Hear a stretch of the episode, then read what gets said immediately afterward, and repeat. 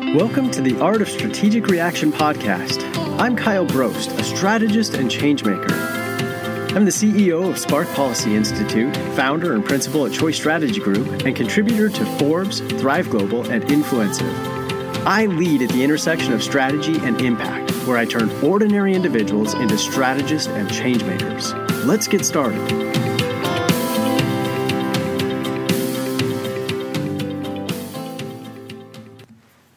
Welcome to episode number one, the premiere episode of the Art of Strategic Reaction podcast.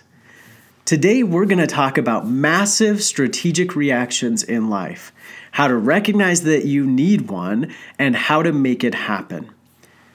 In my career, I've had the chance to work with some phenomenally successful people and organizations. And something I've noticed is that they are great at strategic reactions. And something that surprises a lot of people is how frequently they make strategic reactions. Part of understanding a strategic reaction is recognizing that one, it's something that creates greater value, and two, it's something that leverages your skill or capability. If you're not ready to make a strategic reaction in life, you may miss some of the biggest opportunities presented. Now, let's define a couple of terms. First is what is the art of strategic reaction?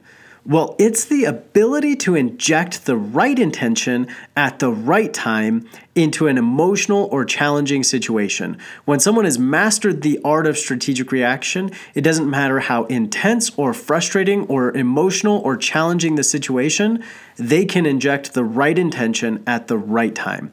That is a strategic reaction, and it is the core of what I'm teaching. Because when you learn the art of strategic reaction, you get the results out of situations you want.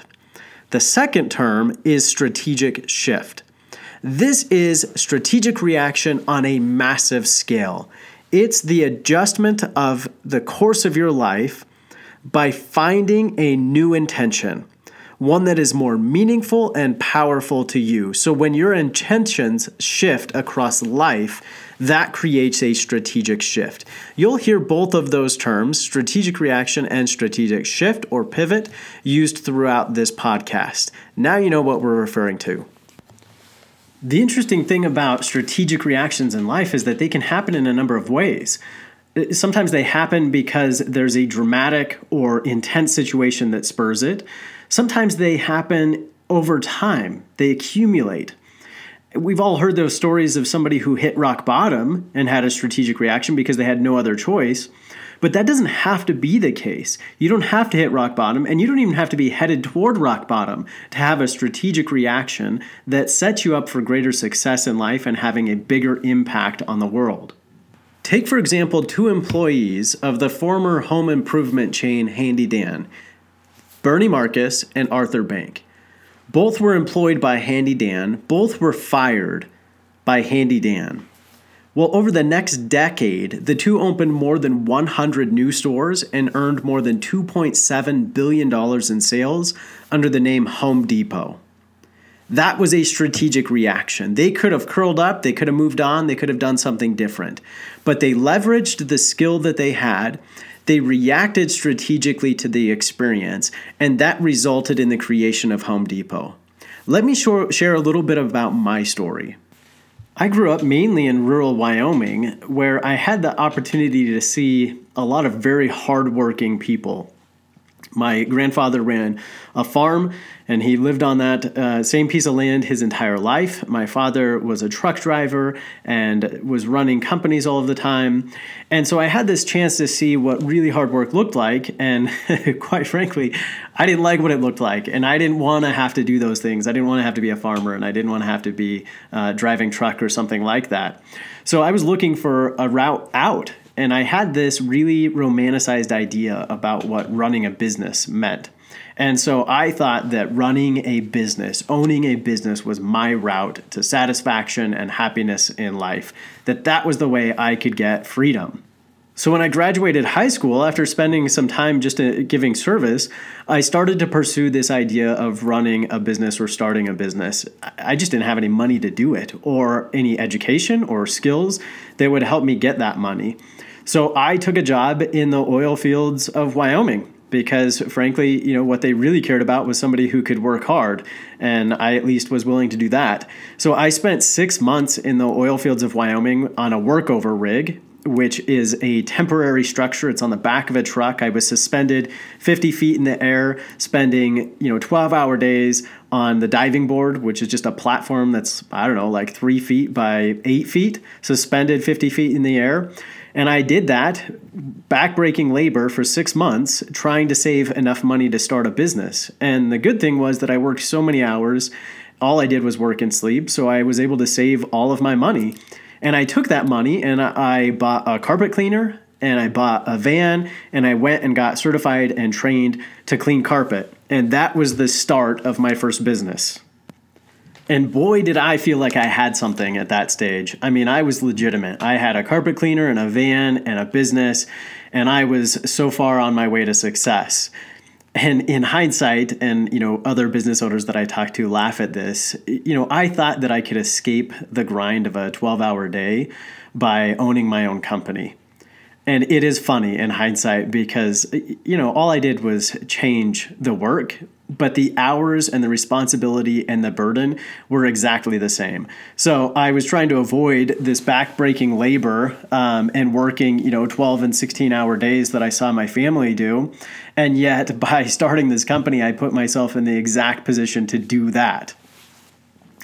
And the other thing is, I, I thought I had this really brilliant business model because I was in a college town. A lot of the apartments and dorm rooms require college kids to um, have their carpet cleaned every year. I was a college student myself, so I didn't need a lot of money. So I thought, well, geez, this is perfect. I can charge less than all the other competitors. College kids will want to pay less. And so this will just be a perfect business model. And it was, quite frankly, it was a terrible business, business model for a couple of reasons. One, the backbreaking work was just the same. Two, if you're going to be cleaning carpet, the last carpet you want to be cleaning are dorm rooms and college apartments. And number three, if you're going to be asking people for money, the last people you want to be asking for money from are college students. So this brilliant business model, this escaping from what I, you know, was trying to escape from, none of it worked out the way that I thought. It was not anything like I thought. I worked long hours doing it. I made no money. People weren't paying me. So it was just this crappy situation where I wasn't succeeding, but I'd put six months of backbreaking labor into it, and there was no way I was backing out of that situation. So I knew I had to make a shift, I had to do something different.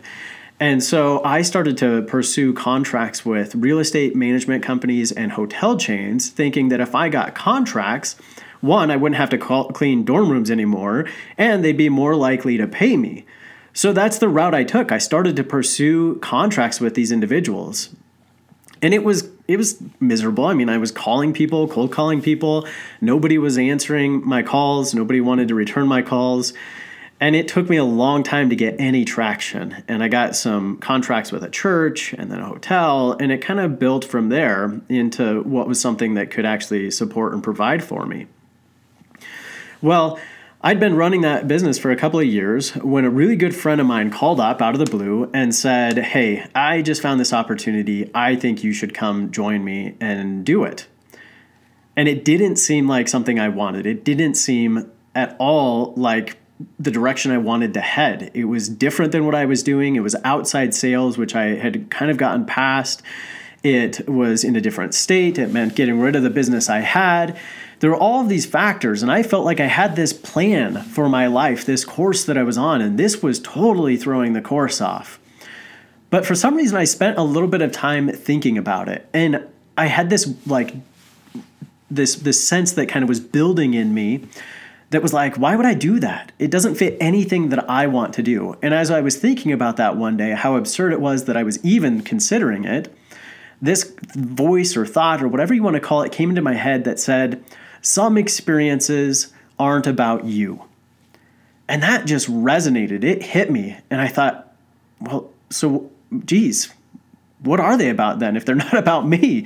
Um, and that was a pivot in my life when I realized that our overall experience in life shouldn't just be about satisfying and fulfilling our own needs.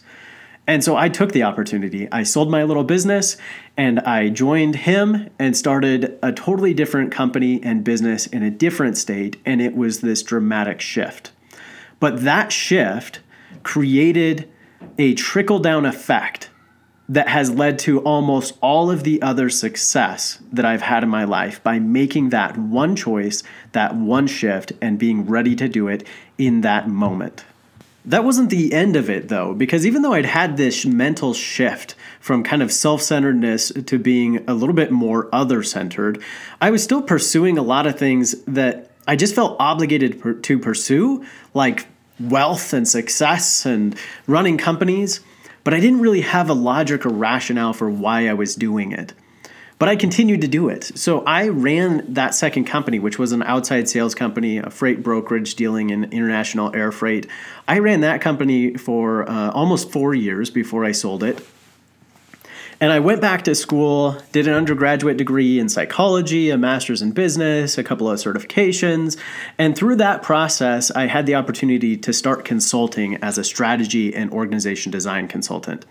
And the interesting thing about strategy work is it's really complex, really fascinating, really interesting, something I love tremendously.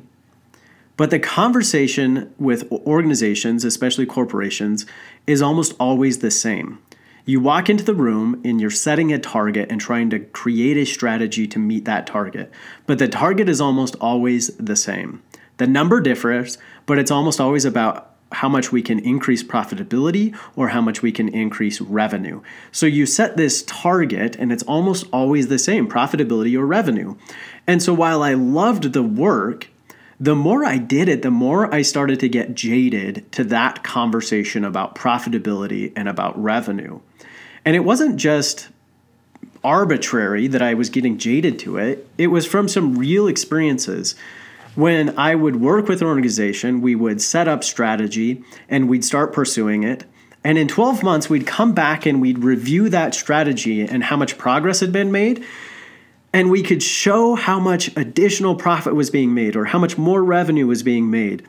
But whenever I asked the question about what was done with it or how they used it or what impact it was having, the conversation would often fall silent. There were all of these small business owners who had made more profit due to a good strategy, but yet when we talked about what the impact was on their life, they couldn't identify what it was. And so after having a lot of those experiences, I started to wonder well, what's the point? If I'm helping organizations be more profitable, make more revenue, but the employees, the owners, the customers, if their lives aren't any better or different or exciting or more satisfying, what's the point? And so it started to well up in me this sense of what is profit for profit's sake and why do we care about it? And so I had this moment where I was working with my largest client at the time, a very large Fortune 500 company. I'd done strategy with them a year before. I was coming back in to do strategy with them again. We got into a room together, as we often do, to have a working session, and it was me and several executives and we started the conversation and it went directly to what the targets were going to be. And so you know they had data and some rationale for why they were setting their targets but it was a profitability target and i don't remember the exact number but you know 2 or 3% more profitability. And as they started to refine that target of profitability i just stood up kind of out of nowhere and i said okay so if we hit this target, if we increase profitability by 2%, how is anybody's life going to be different in 12 months? And the room just went silent. And everybody just stared at me. And I sat there staring back and being really uncomfortable about it because I hadn't planned this out. I had no intention for it. I didn't know how it was going to turn out. I wasn't planning on facilitating it. So everybody just stared at me. And it was quiet for an uncomfortably long period of time. And then somebody just started the conversation over and pretended like it didn't happen. And in that moment, I could have sat back down and let the meeting go on. But instead, I stopped and I said, No, I'm serious, guys. If we hit the target, how is your life any better or different? How are your people's lives any better? How are your customers' lives any better? Who cares if we hit this target if nobody's life is any better? And I forced them in that moment to explore that question. And frankly, I forced myself to explore that question. And that moment was a massive shift in my professional and my personal life. Now, those are just a couple of examples of strategic shifts in my life. And the interesting thing about strategic shifts in life is that they don't just happen once they should be happening frequently in your life. Uh, Jason Jennings, who wrote the book The Reinventors, looked at successful organizations and found that the most successful organizations were ones that were in a constant state of radical change and reinvention, or in a constant state of strategic shifting. Well, our own lives are the same way. We have to be in a constant state of development and progress. We have to constantly be strategic shifting in life. You think about those people who rely on something really specialized. You think about an Olympian. How long are they going to be able to rely on just that and live the life that they're living? A downhill skier's career length is not very long. They can't sustain it. Their body can't sustain it. Even if you look at professional athletes, you look at a soccer player, the average career length of a soccer player, eight years. The average career length of an MLB player, 5.6 years. Average length of an NFL football player, three years they will have to learn the art of strategic reaction in order to be sustain success in their lives. Well, we have to do the same thing. It doesn't matter what your career is, nothing that you do will sustain itself forever. So you have to learn the art of strategic reaction. You have to learn to make big strategic shifts in your life so you can constantly adapt and adjust to the world around you. As I tell all of my clients, you don't have to change, but you have to compete with those who do change. Or as you can tell yourself, you don't have to change, but you have to live in a world that does so and does so constantly. So, the more effective you get at making strategic shifts, the more successful you'll be as a result.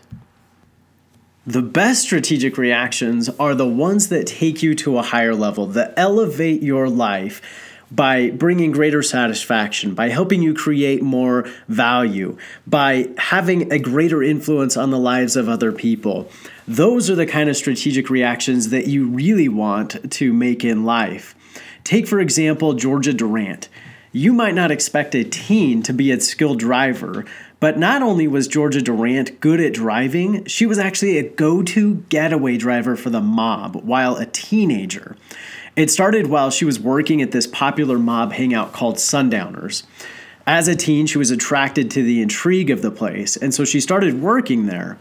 Well, one night as she's working, a patron pulls out a gun and shoots the man standing next to him while Durant witnesses the whole thing.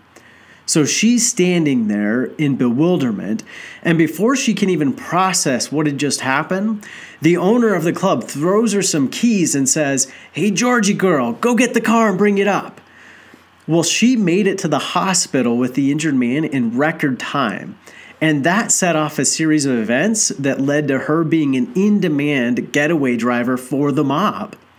And she didn't ever really know what was going on because she was performing drop offs, pickups, and eventually getaways from robberies. Well, after a while, though, she knew that she had to get out of that situation. So, as soon as the opportunity arose, she took her daughter and she fled. And it was only days before she ran out of money so, needing cash and still trying to avoid notice so that they wouldn't find her, she realized that drivers on television were rarely on camera. So, she was trying to avoid being seen. She didn't have that many skills, but she was a phenomenal driver. Well, it took a lot of persistence, but she finally got a chance to drive for a director. And her career as a stunt driver took off from there, and she never looked back since. Georgia Durant turned from crime to, to commercials and eventually started her own driver school. She became so popular that she had to turn down work and left her formal life in the rearview mirror. The way she acquired the skills may not have been above board, but learning to apply those skills in different ways made Georgia Durant the true success that she is today. That was her strategic shift. And it's strategic because one, she had more intention embedded in it, and two, because she was leveraging the capabilities that she had developed to create greater value. And that's the lesson for each one of us. Make a strategic shift when there's an opportunity to create greater value when there's an opportunity to be more intentional about the things you do and the things you pursue. Those are the strategic shifts we should be pursuing and keeping our eye out for. Here's how you do it. First, keep your eyes open to the periphery. Too many people are looking straight ahead and they're missing all of the opportunities that are coming in the periphery. Georgia Durant's opportunity wasn't the one that was straight in front of her. She had to take a course away from it to capture the opportunity. My opportunity wasn't something that was right in front of me. I had to move out of state and change industries. I had to shift the way that I approach strategy the best opportunities are going to be those that come in the periphery. They're not the obvious things straight in front of you.